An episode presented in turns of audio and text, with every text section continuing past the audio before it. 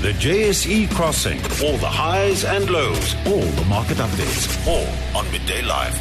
Francis Herd is in studio. On Friday, I was speaking to Paulo de Almeida. We were talking about the possibility of going through 60,000 for the All Share Index. Mm-hmm. He said, uh, when you're in a bubble, smile and wave, something like that. 60,000. Yeah, so we right now sixty thousand and fifteen, and the JSE up two thirds of a percent. And what he's talking about is uh, so. So, firstly, this has never been uh, done before. This is a new record high, and and we've seen that a lot on global markets. And the curve is getting steeper. I remember um, a big hoo ha when we went to fifty six thousand, and it seems like the the records are being broken very quickly. So so that curve getting steeper, which is uh, creating concerns around the world when you see this acceleration of, of increases. Um, but it's happening, and many are riding the wave and making money and enjoying it. Uh, the miners up uh, on reports of better uh, quarter, uh, third quarter production for the gold miners. So, so that's good news uh, out of the mining sector for a change.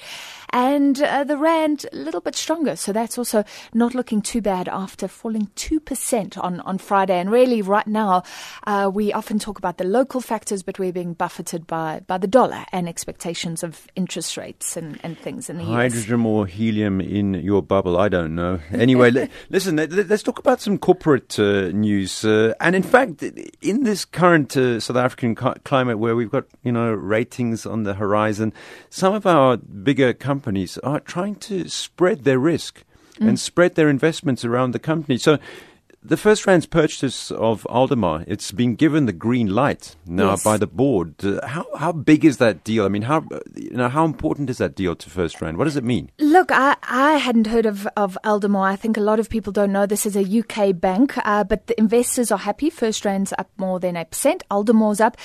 I think it's just fascinating because remember uh, the Brexit vote happened, and a lot of banks in the UK have lost their value because everybody was saying, look, the banks are going to move to uh, Brussels to reorientate to other places.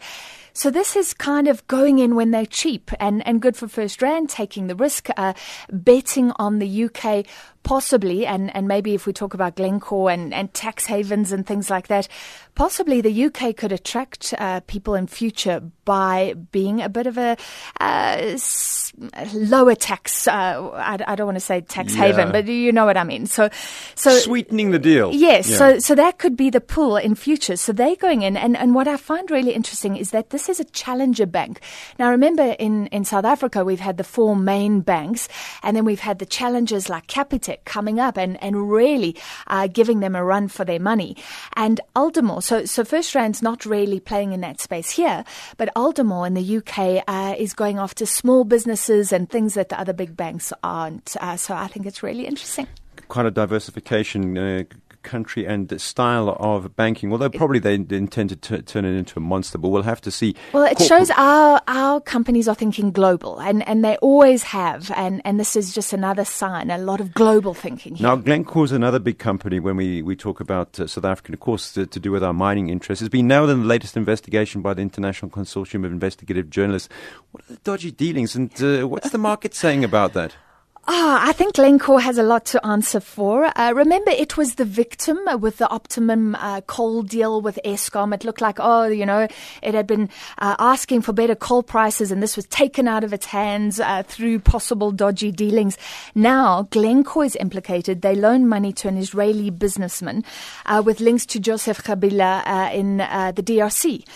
So they're saying, look, this wasn't a bribe, and this is so hard to uh, prove always. Companies around the world give these consulting fees or give fees to consultants who help them get paperwork done if they're doing investments in a certain country. But when you're playing with big money, uh, there's even a document uh, saying he was required to get certain approvals the the the fear is that a lot of the money is given to consultants, which is then given to uh, politicians. And we know SAP has basically admitted to that. This guy that they were uh, dealing with has been implicated in bribery before. So Glencore is denying, denying, denying, uh, but I don't think this will go away soon uh, because it looks very, very fishy.